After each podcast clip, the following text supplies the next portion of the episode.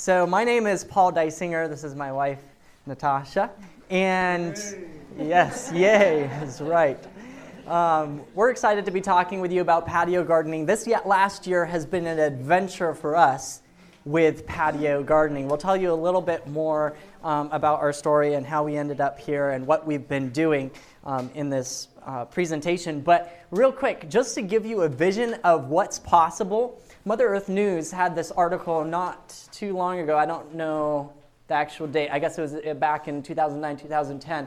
A lady was sharing about how she grew $700 worth of food in 100 square feet in her backyard and says Americans would realize astonishing savings on their grocery bill if they set aside a small amount of land for edible landscaping instead of growing so much grass.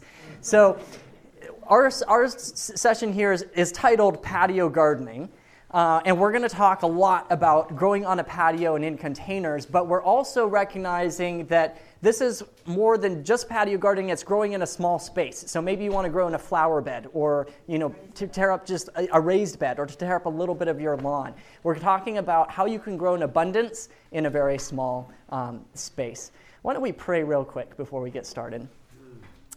Heavenly Father, we invite your presence to come and be in this room as we talk about growing food, even if we're in tight spaces and pray that your angels would be with us and guide us in Jesus' name. Amen. Amen. Amen. So, a quick little overview of what we're going to be talking about today. We're going to start out talking about planning your garden, planting your garden, maintaining your garden, and then harvest, all in the context of growing in a small space because it is different than growing in uh, larger spaces, as we've learned from experience. So how do how do we handle this, sweetheart?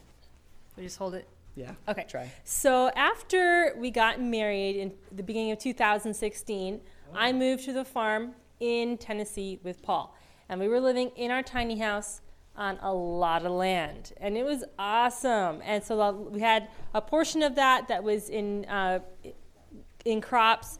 Um, Paul's parents were also market gardening that year, so they were growing down in front of our house, and then we were growing down in front of our house, and then there was just this large amount of you know grass beyond that, and then beyond that the fields, and the neighbor hazed the field. So it was just this tiny house and a lot of land. And then last March we moved up to Virginia for a temporarily. We still have our home in Tennessee, but we temporarily moved up to Virginia to work in the Finley's Evangelism Training School. And up there, we are living. Okay. Up there, we are living in a basement apartment of a large house on a very, very small amount of land. So it's kind of from one extreme, the tiny house, a lot of land, to a large house and a tiny amount of land. It's just a little postage stamp of land. And so when we moved up there, we were like, okay, readjust here. We go from having all this land and a hoop house to having just basically lawn, and we're not the homeowners, we're just living in the basement apartment. And so we can't tear up the grass, right? Because it's not our lawn to put in some crops. And there's some flower beds, but they want them landscaped, so they don't want us planting in the flower beds. So that took that option. And so basically, what we had, they were very generous and they were okay with us growing on their back patio. So that left us with the patio and some steps going down into our basement apartment. And that's what we had as options for growing. And then, of course, you have indoors too. But we live in, uh, when you're growing indoors, you have to do lighting, and we're going to talk about that a little bit later. Um, but, you know, we live in a basement, so anything that we grow down there, you're going to be having to do artificial lighting, right? So we had to readjust the way we thought about growing. And we did, and we grew an amazing amount, and we loved it. We learned so much in the process. And I'm going to tell you what, if you have a very small space, if you have just a back patio, or even if you live in an apartment and you're going to have to only grow inside, there are options. Don't give up. Go for it, and you will not be sorry. Yeah.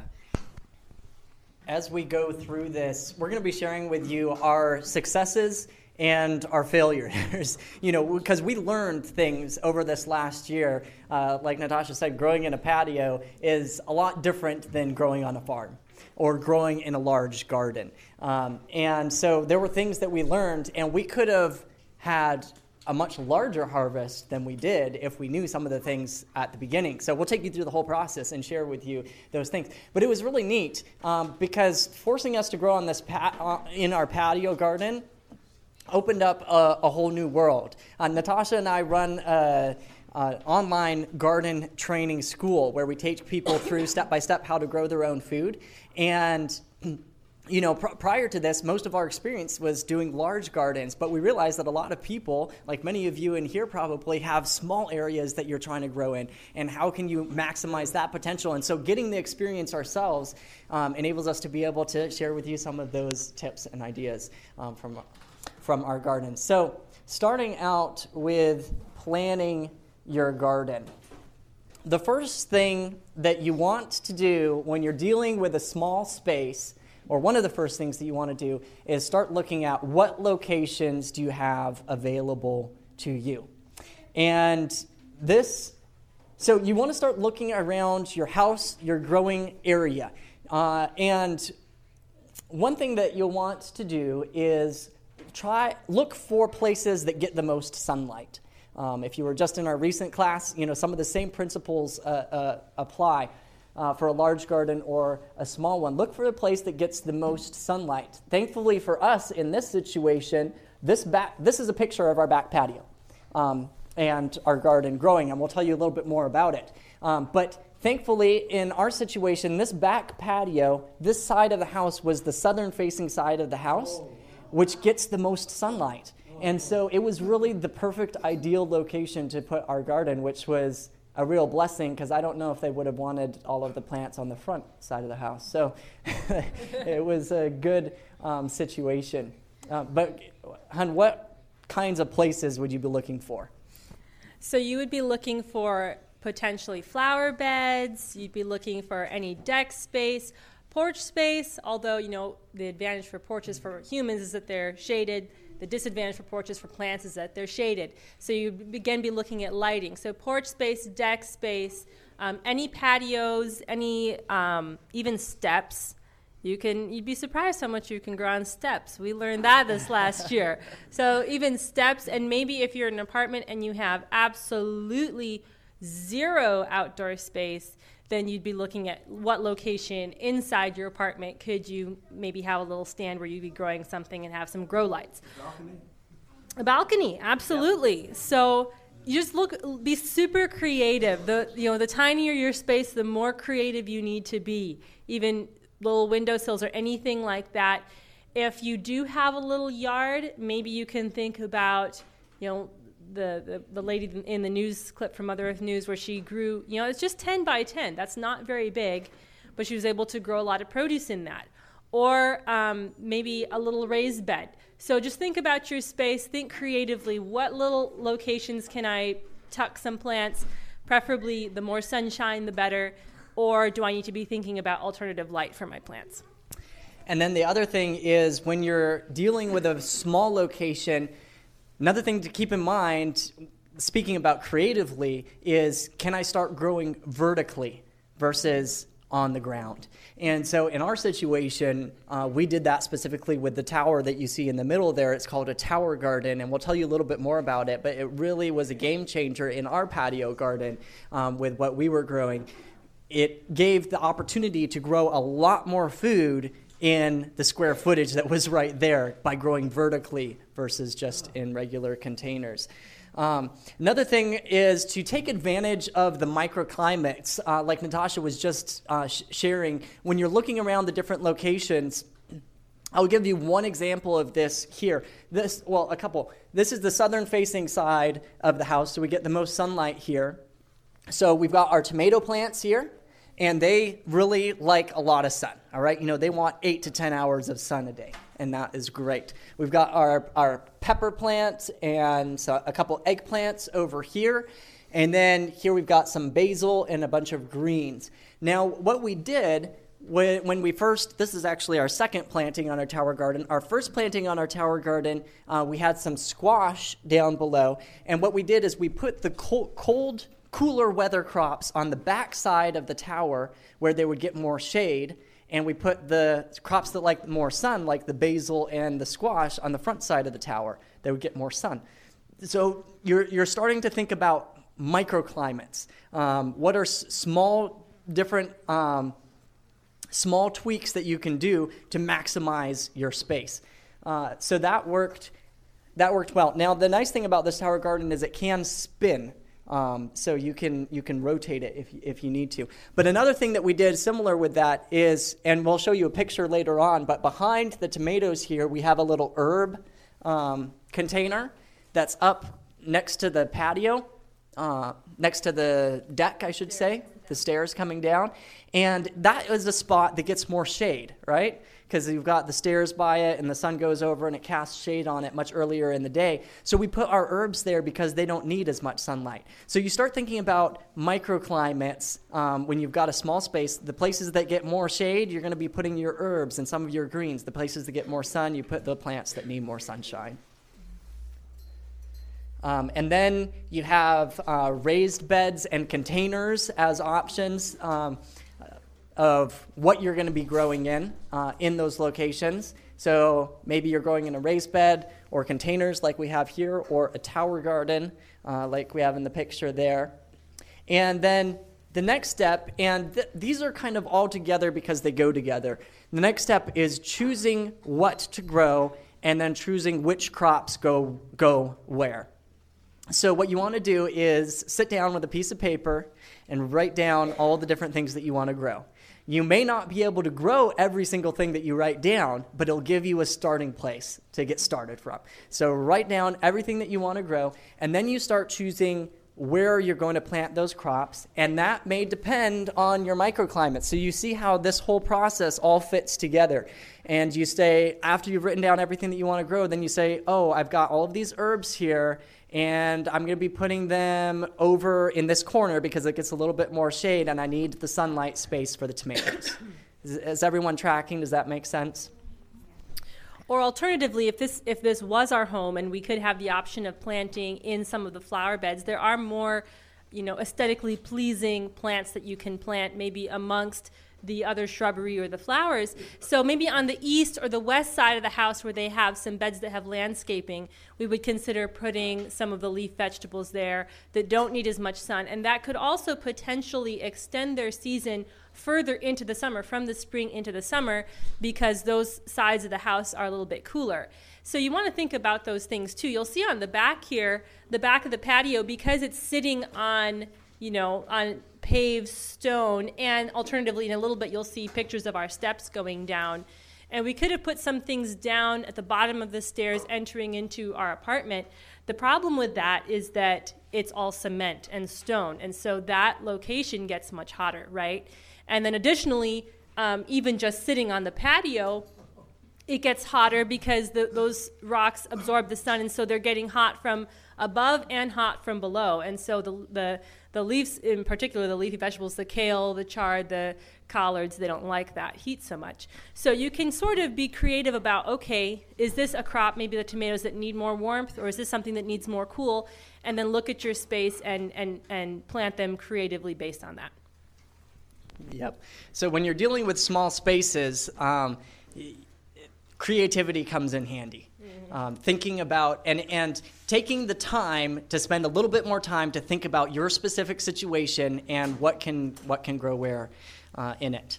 So the first step is planning your garden, making that list of things that you want to grow and figuring out where you're going to grow them.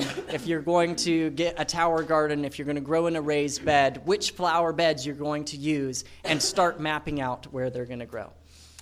The next step is planting your garden. And this is where, right when we just started planting. We just transplanted the greens in the tower. You can see our tomatoes are just transplanted in here, and our herbs are behind that bush, I think.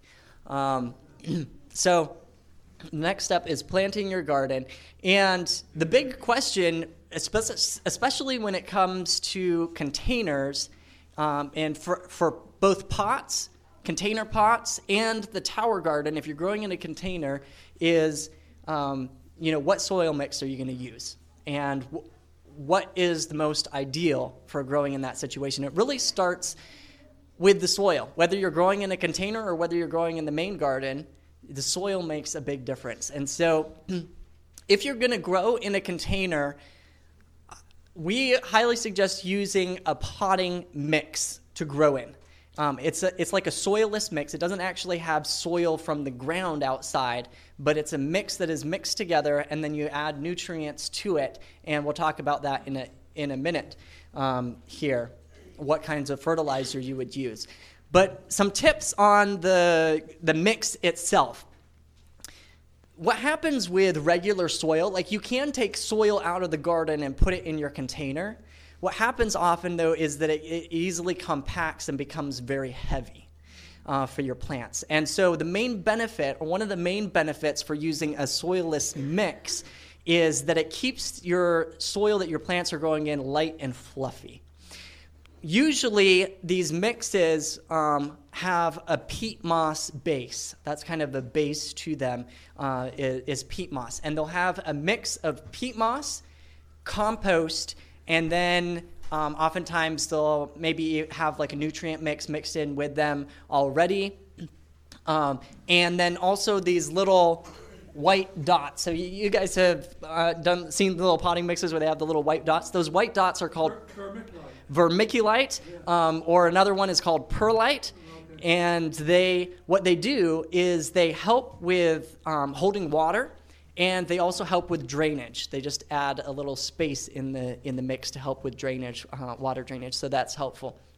So the main thing that I would look at with getting a, a soil mix is to make sure that it's a peat moss base.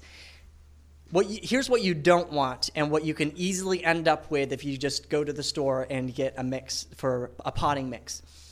You can easily end up with a mix that, when you take it out of the bag, it looks like kind of half decomposed bark chips. And I, that, I would not suggest growing in that, all right? Um, you, can, you can get those mixes at the store, and this is why I'm telling you about it because oftentimes that's what will be sold as a potting mix. Um, I would personally go with a peat moss base. It's it's lighter and um, it has usually some compost mixed in with it, like I said. And so you just look at the ingredients and you say, and what you're looking for, the main things you're looking for is peat moss, compost, and um, usually it will have like the perlite or the vermiculite. And oftentimes they'll also have like a microbial um, inoculant in it as well like they add a bunch of microbial life to it um, as well with the compost, and that can be hu- uh, really beneficial uh, for your garden as well. It'll keep your plants um, healthier and the soil lighter. The next question, yes. You can use coconut coir. If you want to mix up, you know, if you go to the store, it's really hard. At least I haven't found a premixed that uses coconut coir. But um, some people do have like a concern about the sustainability of peat moss, and so like you want to go with coconut coir, and that's absolutely possible. You can go with coconut coir and mix one up yourself, um, and then I would do like. Um, well, I can I can give you like this soil mix that we make ourselves uh, uh, that we've done ourselves. So um, what we what we've done is now, it's been like a year since I've been on the farm, so I got to see if I can remember it. Um, we would do three, three parts of peat moss, or you could replace it with the coconut coir, and three parts of, um, of compost. So it's like three parts of peat moss, three parts of compost, and one part of the perlite vermiculite, and mix that all together trying to think if and then you would and then we would add a fertilizer mix to that to add the the the nutrients to it. Yeah, we like if you were using worm castings, you would replace the compost with worm castings. Mm-hmm. Yeah, and we we've done it with worm castings uh, too. So that's an excellent excellent way. So three parts, and if you want to, if you want like our official recipe, because we have it broken down into like you know one gallon this, one gallon that, um, etc. Um, I can give that to you, like in a. I can try and see if I can upload it with the presentation, um, if you guys are interested in the presentation. Or they can come by the booth later. Yeah, or you can come by our booth, but that's a great one. All right, so the next thing is your fertilizer. And um, we go, I talk a little bit more about the fertilizer a little later. But what, it's, it's incredibly um, important when growing in a patio, specifically when you're growing in a container or a tower garden your fertilizer becomes much more important. See, out in the ground, it's going to have some nutrients in there already, but here you're adding whatever it's going to get, right? So it's, incru- it's crucial to have a good fertilizer um, to be using. So we'll share with you the best one that we have found so far that works the best. Um, and then for raised beds and for flower beds, you want to work on building up that soil that is already there. And that can include um, adding some of the same fertilizer that you would put inside the um, containers, or even on just more of a fundamental level, adding some compost to that soil, mixing it in, building up the soil in your flower bed. All right. Is there anything that missed there you want to add? All right. So the next step here is choosing your containers. What size do you need uh, when it comes to growing on a patio for the plants that you have? Um, here is an area where a lot of people make a mistake when growing plants in containers, and it's a mistake that I've made. Um, before. And that is, it's easy to think that you can fit more plants into a container than actually will grow well in the size of the container. Underestimating the size that you need for the plants that you're growing. Plants actually like to have a good amount of space. So, um, in our online course, we have a, a, specific little course online for small space patio gardening, and I share on there a resource that actually gives a recommendation of container size for the different sizes of um, gardens. And again, I can give you the link if you're if you're interested in it. Uh, just stop by our booth or come talk to us. Um, but here's here's a general rule of thumb to go by. All right, the smaller plants can handle smaller containers, and larger plants can handle larger containers. yeah, wow. Um, so I'll give you some examples so that you can visualize it for yourself when it comes to your garden. If you're growing a tomato, a tomato is what? A large plant, exactly. A tomato you'll want to grow in a in a container that is around a five gallon bucket size, a five gallon bucket size. Um, so the containers that we grew our tomatoes in weren't five gallon buckets. You can grow them in a five gallon bucket. If you do that, you want to make sure and put a drainage hole in the bottom so that you don't end up waterlogging your plant. So when you're looking at containers, you do want to make sure they have a hole in the bottom for it to be able to drain. Um, but for a large plant like a tomato, you want a five gallon bucket size. For a little bit of a smaller plant like a pepper or an eggplant, you can come down to like a 12 inch pot, 12 to um, 18 inch pot. Um, these pots here were about this tall by about a foot around, and they grew our eggplants and peppers very well in them. Um, so you can see how you come, as the plant gets a little smaller, you can go to a little bit smaller of a pot. Now, lettuce plants um, are a little bit smaller. You know, you can use an 8 to 12 inch pot for a lettuce uh, plant. Same for like a, a kale plant or a collard plant. Uh, I would I would go closer to the 12 inch pot for kale and collards, though. Even, um, yeah. I'll just add to that. Um, when we were working with the Tower Garden, and by the way, if you have a small space, we cannot say enough good things about Tower Gardens. They really are awesome. So if you have a really small space, really seriously consider investing in that. And even you know, if we move back to a place where we have a lot of space, like if we go back to our tiny house on the farm, I would say that I would keep that tower garden and I would probably plant something like strawberries in it. Because that tower garden has space for 50 plants, and 50 strawberry plants can produce a really nice crop of strawberries for you. Or you can add two more layers and have up to 70 plants plus the surface. So you can grow quite a bit in that tower garden, but you want to be growing things that can tolerate smaller amounts of root space because by the end, well, actually, by probably a month in, that that um, tower garden is just like solid roots, all those plants in there.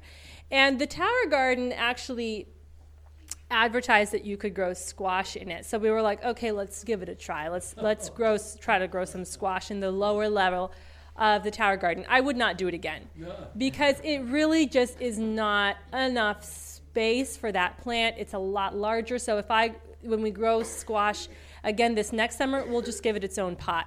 As large of a pot as we can possibly give it, and just leave the tower garden to roots, herbs, you know, I, pardon me, not roots, the, the herbs, the leaves, the um, maybe even small roots like radishes or something on top. But just th- those are the sort of things that Forte in the in the tower garden they do much better. Yep. Excellent. All right, so that's uh, some quick tips when it comes to choosing your t- containers and what sizes you need. Uh, there is kind of a neat thing, and that is self watering containers. How many of you have heard of self watering containers? All right, yes, yeah. Some of you, some of you have experience using them. Awesome. Um, basically, what it is is it creates a reservoir um, underneath, and then your plant, uh, your your container. Um, so you have a reservoir of water at the bottom, and then you have a wicking system that comes up to the soil, and it wicks the water up at a natural rate, kind of like when you put a t-shirt in water and the water starts rising up the t-shirt. So it wicks it up at a natural rate, rate, and you don't have to water your plant, or I should say, you only have to water it much less frequently. Like every couple weeks you know it might use up the water in that reservoir and then you just refill the you refill the reservoir. So you can actually make your own self-watering planters and we have a little video online um, in our online course where we show you how to make a self-watering planter for yourself um, that you can use or you can buy them uh, self-watering planters from the store and they can be really helpful when it comes to watering it helps with two things. One, it helps with a lot of people struggle with how much should I be watering my plants? Am I overwatering them? Am I underwatering them? Um, what's happening? And I get that question that comes that comes back to me from gardeners. And so the self-watering, you don't have to worry about it because it waters it at a natural rate, and you never have to worry about overwatering or underwatering. The other, the second thing that it helps with is just the fact that you don't have to worry about forgetting to water your plants. And you can go for a much longer time without watering them. Um, we'll share a little bit later on uh, briefly about growing microgreens. And it was a real game changer with our microgreens. I set them up on a self watering system. I, I invented like a little tray system that would water themselves. And Natasha and I could literally plant the microgreens and we could go on a trip. We did this. We went on a trip um, I think it was to the ag conference last year or to some other weekend trip. We came back 14 days later. Uh, I, we didn't come back 14 days later, but 14 days after we planted them, we came back and harvested them, and we never had to touch them in between, and they just grew beautifully. Uh, so it's kind of like you grows on autopilot by itself. Um, so those can be very helpful in your garden uh, to set them up with a self watering system, you don't have to worry about forgetting to water them and they'll thrive on their own. Uh, so we talked about the tower garden, and Natasha was sharing it with you, like literally. We would encourage anyone to get a tower garden. Um, the tower garden we use is from a website called Garden Tower Project, I think. Um, I can give you a link to it uh, as well. So come and talk to us afterwards if you're interested in one. All right. Then, what about planting your garden when it comes to the actual varieties? With this one, I think you largely are going to have to do trial and error for your circumstances and your microclimates around the house.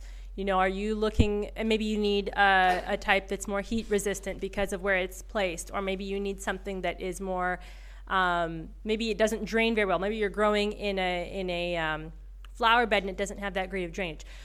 So look for varieties that have the strengths that you need dependent in your microclimates and then just by experimentation find out what works for you.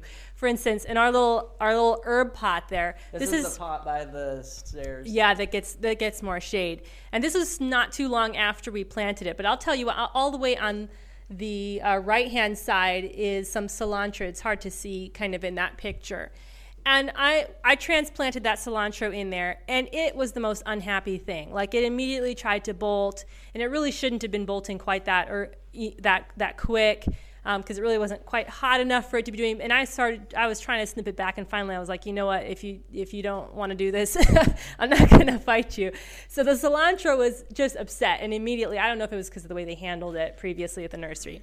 Then you can see there's there's the curly parsley all the way on the left hand side, and I put that thing in there, and it sat all season, hardly grew, was not very happy either. And in the middle, I put Italian parsley, and I tell you what, that thing took over the rest oh. of the oh. herb box. Oh. It was beautiful all season, all the way through the heat of the summer, all the way into the fall. After several, I mean, that was the most resilient stuff.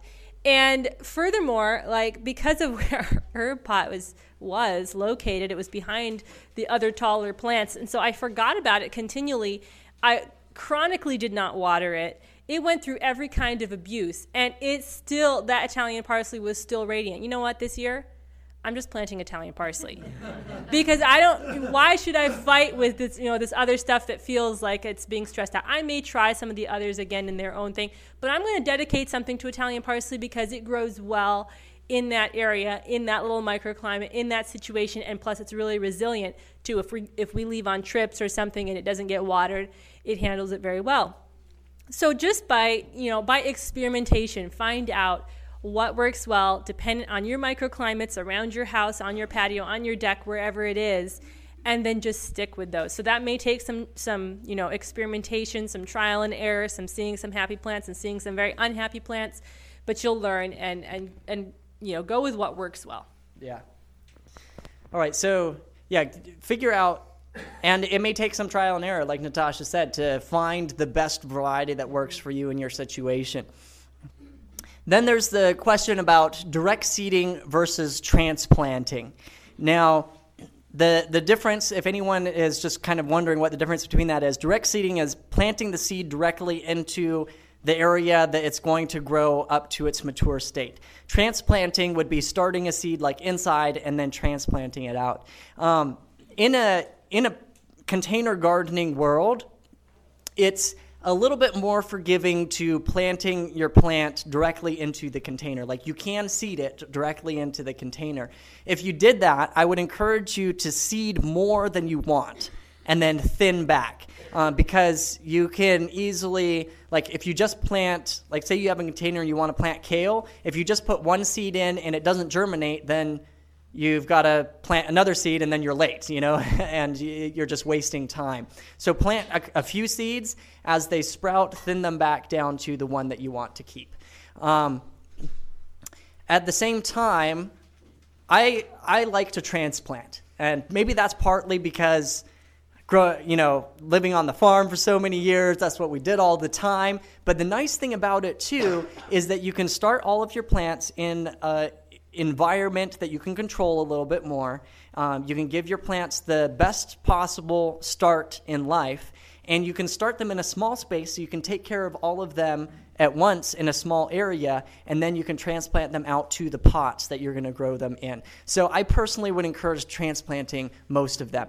Now, the ones that you might want to direct seed would be like if you're growing radishes or something where you have a lot more seeds in a location, um, or uh, even spinach. Like we direct seeded some spinach on the top of our tower garden. You'll see a picture of it um, on top.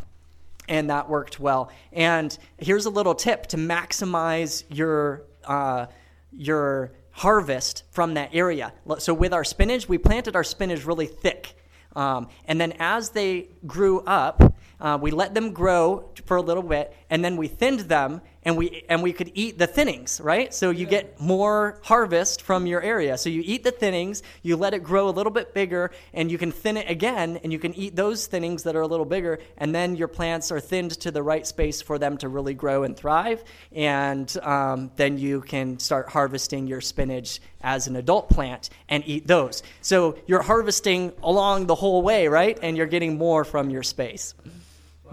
Um, and then there is growing indoors when it comes to growing indoors. If you are going to grow indoors, um, microgreens are the easiest and the well, frankly, they're the easiest thing to grow indoors.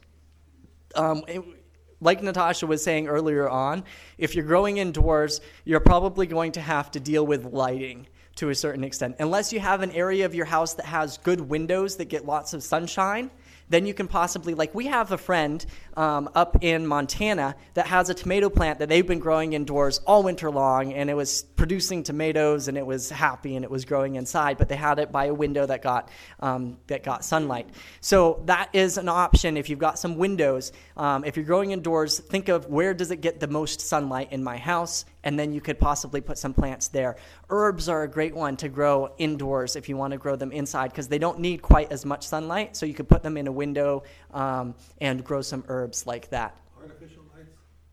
Then you can use artificial lights as well. Um, and you can get specific grow lights. Um, they, they're a little more expensive to get um, grow lights that are specifically designed for growing plants. Um, but another option, like if you're growing I'll use the example of microgreens again. If you're growing microgreens, you can use regular fluorescent bulbs that you can just get at Lowe's. You can get a, a fluorescent bulb stand, you know, one that is, you know, I don't know, about that big and it's got the bulbs in it, and you can just put it like in your shop type situation. And you put the fluorescent bulbs in it. The thing with regular fluorescent bulbs is that they need to be close to the plants.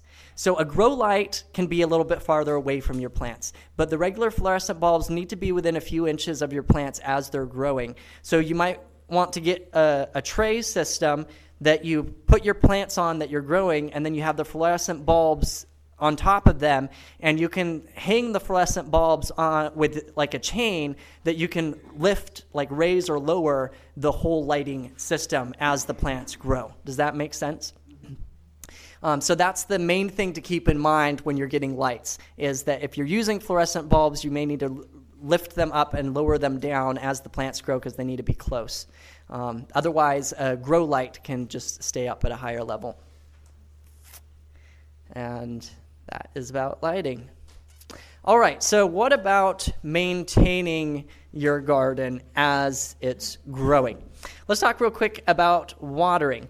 It's very easy in a container gardening situation with growing in containers for your plants to get water stress because the container, um, like I mentioned before, you want to make sure that it has good drainage, that you have holes in the bottom of the container for the water to go out. If you don't, then your waters can, your containers can get waterlogged, and your plants uh, can drown and die that way. But when it's got good drainage, they can dry out very quickly too, especially if they are out in a sunny area. Because the sun just beats down on them and they've got plenty of area for the water to evaporate and to drain out. So your plants can end up with water stress. Um, so let me tell you a little story uh, of ours. We kind of faced this head on in our gardening situation with, you know, we've got these tomatoes, eggplant, pepper, tower garden with all of these greens. And Natasha and I, um, we do a significant amount of travel. And that can be a real difficulty when it comes to maintaining a garden. No, nevertheless, maintaining a container garden, because uh, literally the container containers, like we would have to be watering them every other day uh, to keep them moist. Otherwise, they're drying out because of all of the sunshine. So we ended up coming up to a situation where we were going to be traveling for I don't know a week or there was one time where we were gone for like two weeks. And literally, for days ahead, I was thinking, what am I going to do with my garden? How in the world am I going to keep my garden watered through that whole time? Because I, re- I realized that it, with the whole situation, uh, we were going to be gone, and the people that could have possibly come and watered our garden, they were either going to be gone or busy, and so there wasn't any good solution to watering it. And finally, the day before we left, this thought came into my mind, and I was like, hey, I wonder if I mulch my containers if it will hold the water and the moisture in. And I just never thought of that before. Um, nobody had ever, you know, mentioned it before to me, and I, and so I was like, I wonder if I mulched them if it would hold them in. So I went out there and, you know, in the fla- on the flower beds, the flower beds are mulched, right? So I went and I took the mulch from the flower beds and stuck it onto my containers. And then um, I'll show you a picture later on uh, with our tomato plants. Underneath the deck that was there, they had like a gravel base and so I took the rocks and I mulched the container with the rocks. The, the key thing is just to create a layer, a covering, so that it keeps the water from evaporating. So we mulched our containers, watered them, just soaked them real good, and left. And it was amazing. When we came back, our containers did good. And for the rest of the season, we would water, we'd only have to water every week, every couple weeks to keep our containers doing well. So it really cut down on the watering. It was almost like going back to a self watering system. Um, but without the self watering system, it just held the moisture in there. So that's, that is a really key tip that will save you a lot of time with your um, container garden. Yeah. Uh, I guess I have self watering planters in there. Again, what about fertilizing your containers?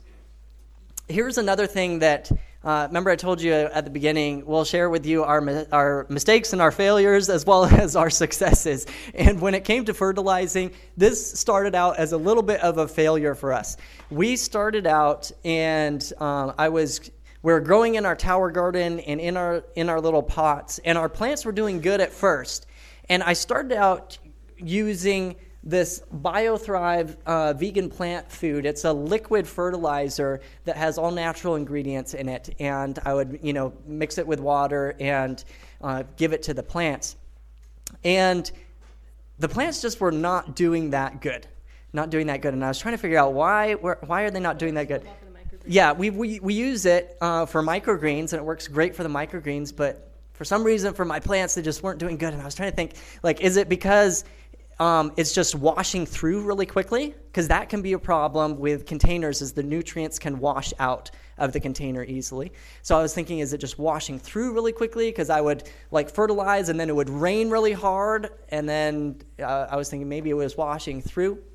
But after a while i realized that with the liquid nutrient, and it actually says it on the container. I should have paid more attention to it earlier on, but this has most of your main nutrients, but it doesn't have um, calcium and magnesium, which is really important for your plants as well. And so they say you should supplement with a calcium magnesium product. Well, I could not find any natural organic liquid calcium magnesium um, source. Uh, usually people use like a synthetic fertilizer. Well, I didn't want to use a synthetic fertilizer with my crops. And I, I, like, I like using natural uh, sources of, for nutrients. But um, in fact, I didn't even like using the liquid fertilizer as much because um, I know that natural fertilizers like rock powders and stuff like that are better for your plants, anyways um, than the liquid fertilizers. So, even though this is a natural liquid fertilizer. Um, so, after doing quite a bit of research, I finally found this all natural vegan fertilizer mix that has a really good source of um, all of your main nutrients plus the calcium and the magnesium um, and uh, you know micronutrients as well.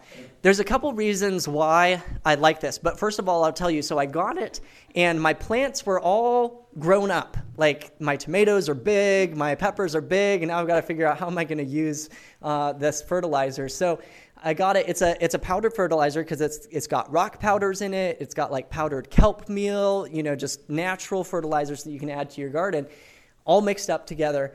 And so I opened the box and took it out, and I had to go and take off all of the mulching that I had put onto my containers, and I scratched it into the top of the container and then watered it in to the plants. And I I can tell you, I should have put up a couple pictures of like a before and after, but literally our plants just took off um, after fertilizing with this uh, f- fertilizer. Like the our greens, our Swiss chard got leaves that were like huge, um, way bigger than my hands. Our tomatoes took off and started producing tomatoes. Um, our eggplant, the flavor was amazing. Like literally, and I'm not even joking because um, we we sat down one time. We we got a pepper from our pepper plant, and we sat down and had a lunch with the uh, couple that we're staying with, um, and we added it to the salad. And I tasted this pepper, and it literally tasted better than the peppers that we had grown on the farm, which is saying a lot. I, to this day, I don't even know why. like amazing. it, it did, and Natasha can yeah. attest um, to it. So they, it, it's really good. So can you? I can't see other than vegan mix. That's all I can see. What is that? It's called. It's from the company called Down to Earth All Natural Fertilizers. Uh, you can get them on Amazon, or we have a store online where that you can go to and get this from. It's called Store dot Born to Grow store.borntogrow.net. Um, is our own little store that you can get it, and it will link you over to Amazon um, to to purchase it. So, yes.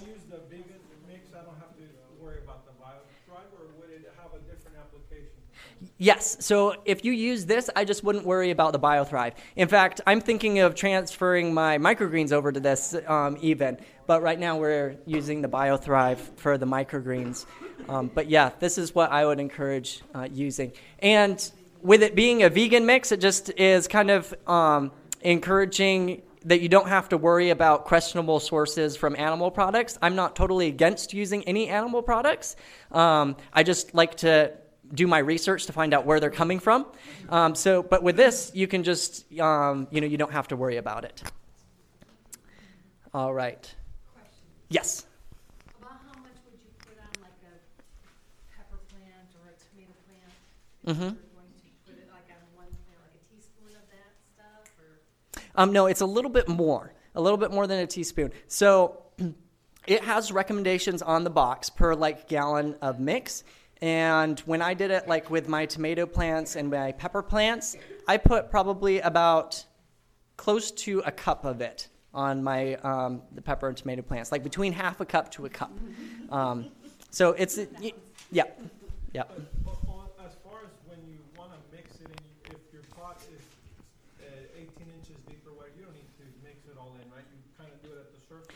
Yeah, so you can do it at the surface like we did, uh, specifically like when our plants were already grown.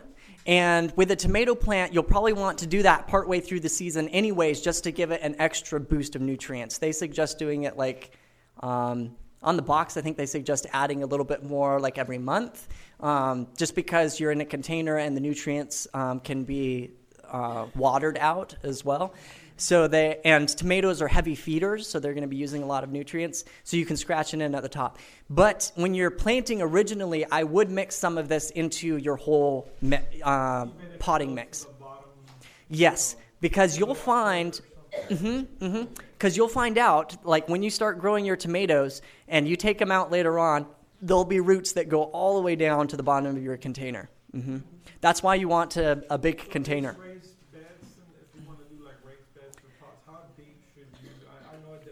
Mm-hmm. If it's a root crop or a large plant, but in general, I mean, 12 inches, is it, is it too shallow? You want to go? Um, with with a raised bed, uh, you can you can just do it into the surface, like uh, six to tw- uh, to twelve inches would be fine. Mm-hmm. Okay. Mm-hmm. Yeah. Yep. You ever have trouble with root knot at all? With root the nematodes.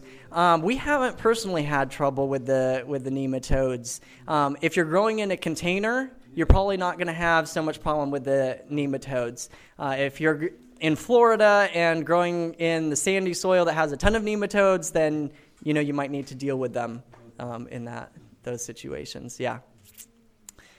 All right. Anything you want to add to that? No, this is just a segue over into this next portion about pest and disease control. The two struggles that we had with our garden was water deprivation. So if we were either gone or if we failed to water them, they would get stressed with, with not having enough water. And then if we weren't on top of our fertilizer. And those two things is very very easy for a patio garden or a small space garden to for the plants to become stressed for one of those two reasons. And then immediately on the heels of stressed plants comes pests because they look for stressed plants. And so then it would transition into okay, now we're having to deal with pests. But again, when pests appear, we still want to go back to the, the root cause of hey, we stressed out our plants by not giving them enough water, or we've stressed out our plants by not giving them enough food. And so we would go back to those two things and address the, the, the issue at that level before we transitioned into then dealing with you know the crisis at hand. Yeah. So, for example, um, with these ones, this is some kale and some um, Japanese beetles that we had on our kale. And I really believe that the root cause of this was that our plants got stressed. Uh, they got water stressed, and they also, this was before we were using the better fertilizer that we were using later. Um, and I'll show you a couple pictures. Um, so, like, what do you do? Well, I'll jump back to that. But um, we also ended up with a problem with these little worms coming on our plants. And there is, you can write this down. There's a product called Dipel. It's an organic, um, it's a natural bacteria, D I P E L. Mm-hmm. It's a natural bacterial powder. You mix it with water. You can spray it on your plants, and when the when the uh, worm eats it, it breaks down their digestive system, and so they can't eat anymore and they die.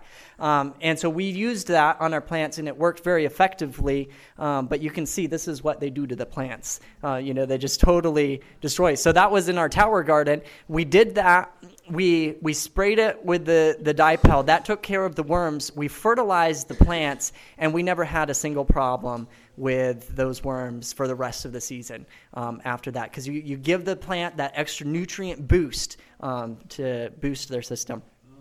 What would you do with larger pests? So here's kind of a pathetic story from our from our garden this past year. Our very first tomatoes of the season were coming on, and we were super excited about it. Here they were, they were beautiful. We went out and we looked at them, and we were like, okay, you know, kind of counting down the days, watching them ripen, because you can pick tomatoes early and let them ripen, you know, indoors on your counter or whatever, but they do not taste anywhere near as good as when you let them ripen on the vine, right? right? So we're waiting for them to ripen, and I remember one time we came out of the out of the basement, we were heading to work but we stopped and looked at our plants and we were like, hey, tomorrow is the day to harvest these tomatoes. We were really excited about it. We left. Next morning, I think we probably got home after dark that night. Next morning, we come out of there. There was not a sign of red anywhere on any of our tomato plants. And we're like, hello. I mean, we're, our, our I was like, did a neighbor come and steal my tomato? no, seriously, that was our first thought, right? Because the house that we live in the basement of backs up to a golf course. So there's people going past the patio all day long.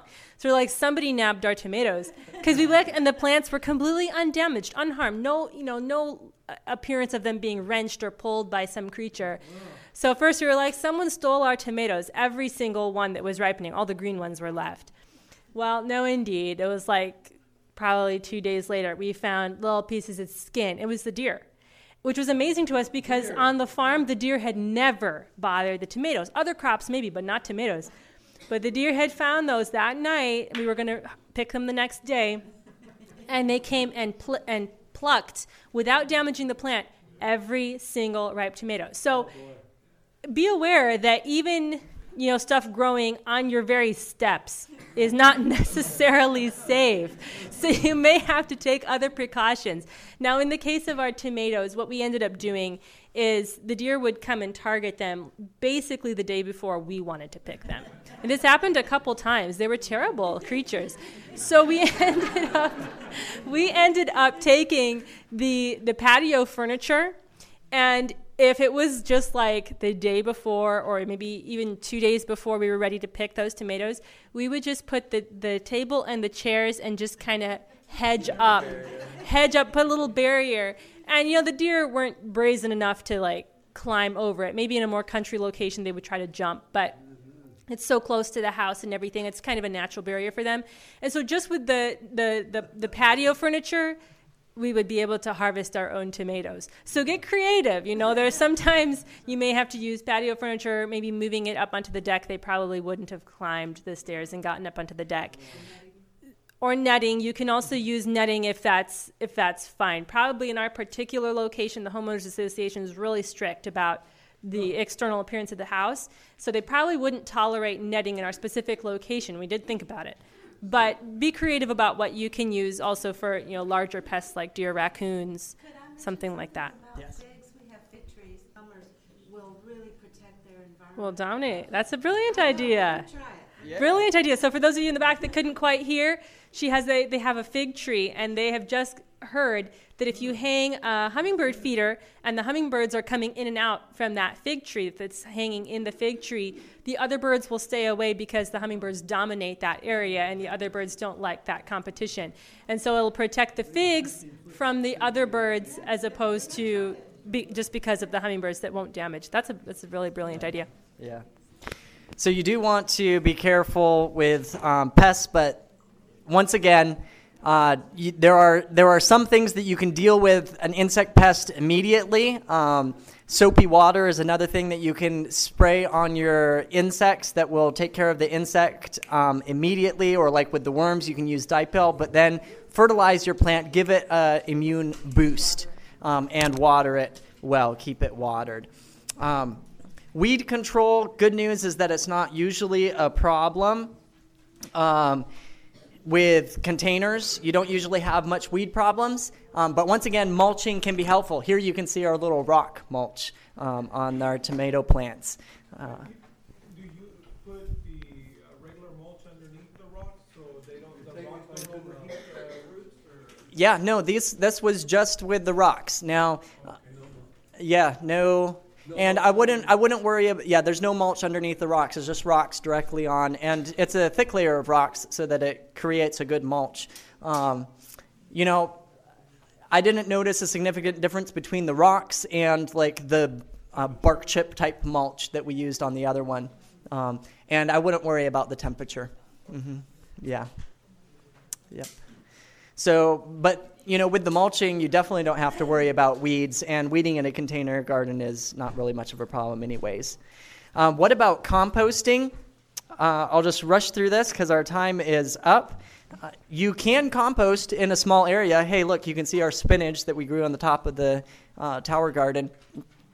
There are composting tumblers that you can get for uh, that work well for small spaces that you can use. Tow- in the, this tower garden, this tower garden center console is a composting tube that has um, holes in it where you can add worms to it and it creates a whole little ecosystem of its own. So you put your compost scraps in there. Um, you want to have a good uh, mix of browns and greens, dry material and wet material, and you put your worms in there, and it creates its own little, own little vermicomposting system where the worms come in and out and compost for you in the center there, and they carry the nutrients back out to the plants. So that is an excellent thing. Yeah, and then it produces worm castings that you can harvest later. Um, we are running out of time, so I will just jump through here. Um, yeah, we are going to do a class on growing microgreens uh, tomorrow. So if you're interested in growing microgreens, they are one of our favorites for growing in a small area. These are the steps going down to our patio. Um, to our apartment downstairs, and we would just put them on the steps and grow our microgreens out there. The microgreens have up to 40 times more nutrients than adult plants. You can harvest them in 14 days, so it's a real quick, quick crop. They grow anywhere. You can set them up. We'll teach you how to do our autopilot system, tray system, so you can just set it, forget it, come back and harvest it later. And um, the other thing is that weight for weight, they are still less expensive to grow than to buy an adult the adult plant in the store. Like if you're going to buy kale in the store, it's still less expensive to grow kale microgreens uh, than to buy the kale in the store. So they are just positive all the way around, and we'll uh, talk more about them in a class tomorrow. And then, of course, harvest. Harvest is the fun part of um, growing. Enjoy the work of your hands. Um, if you're harvesting greens, you can harvest the outer greens and let the center of the greens grow more just to increase your harvest. Um, with tomatoes going into winter, when it comes to your frost, go out there and harvest all the tomatoes off of your plants and bring them inside because they'll ripen inside. They might not taste as nice as a vine ripened one, but you still get tomatoes that you can eat. Um, so that's an extra little tip. Uh, these are eggplants and uh, pepper and greens that we grew in our patio. And of course, enjoy your harvest, enjoy the food that you grow. Um, so that is a quick rendition of uh, patio gardening. This media was brought to you by Audioverse, a website dedicated to spreading God's Word through free sermon audio and much more.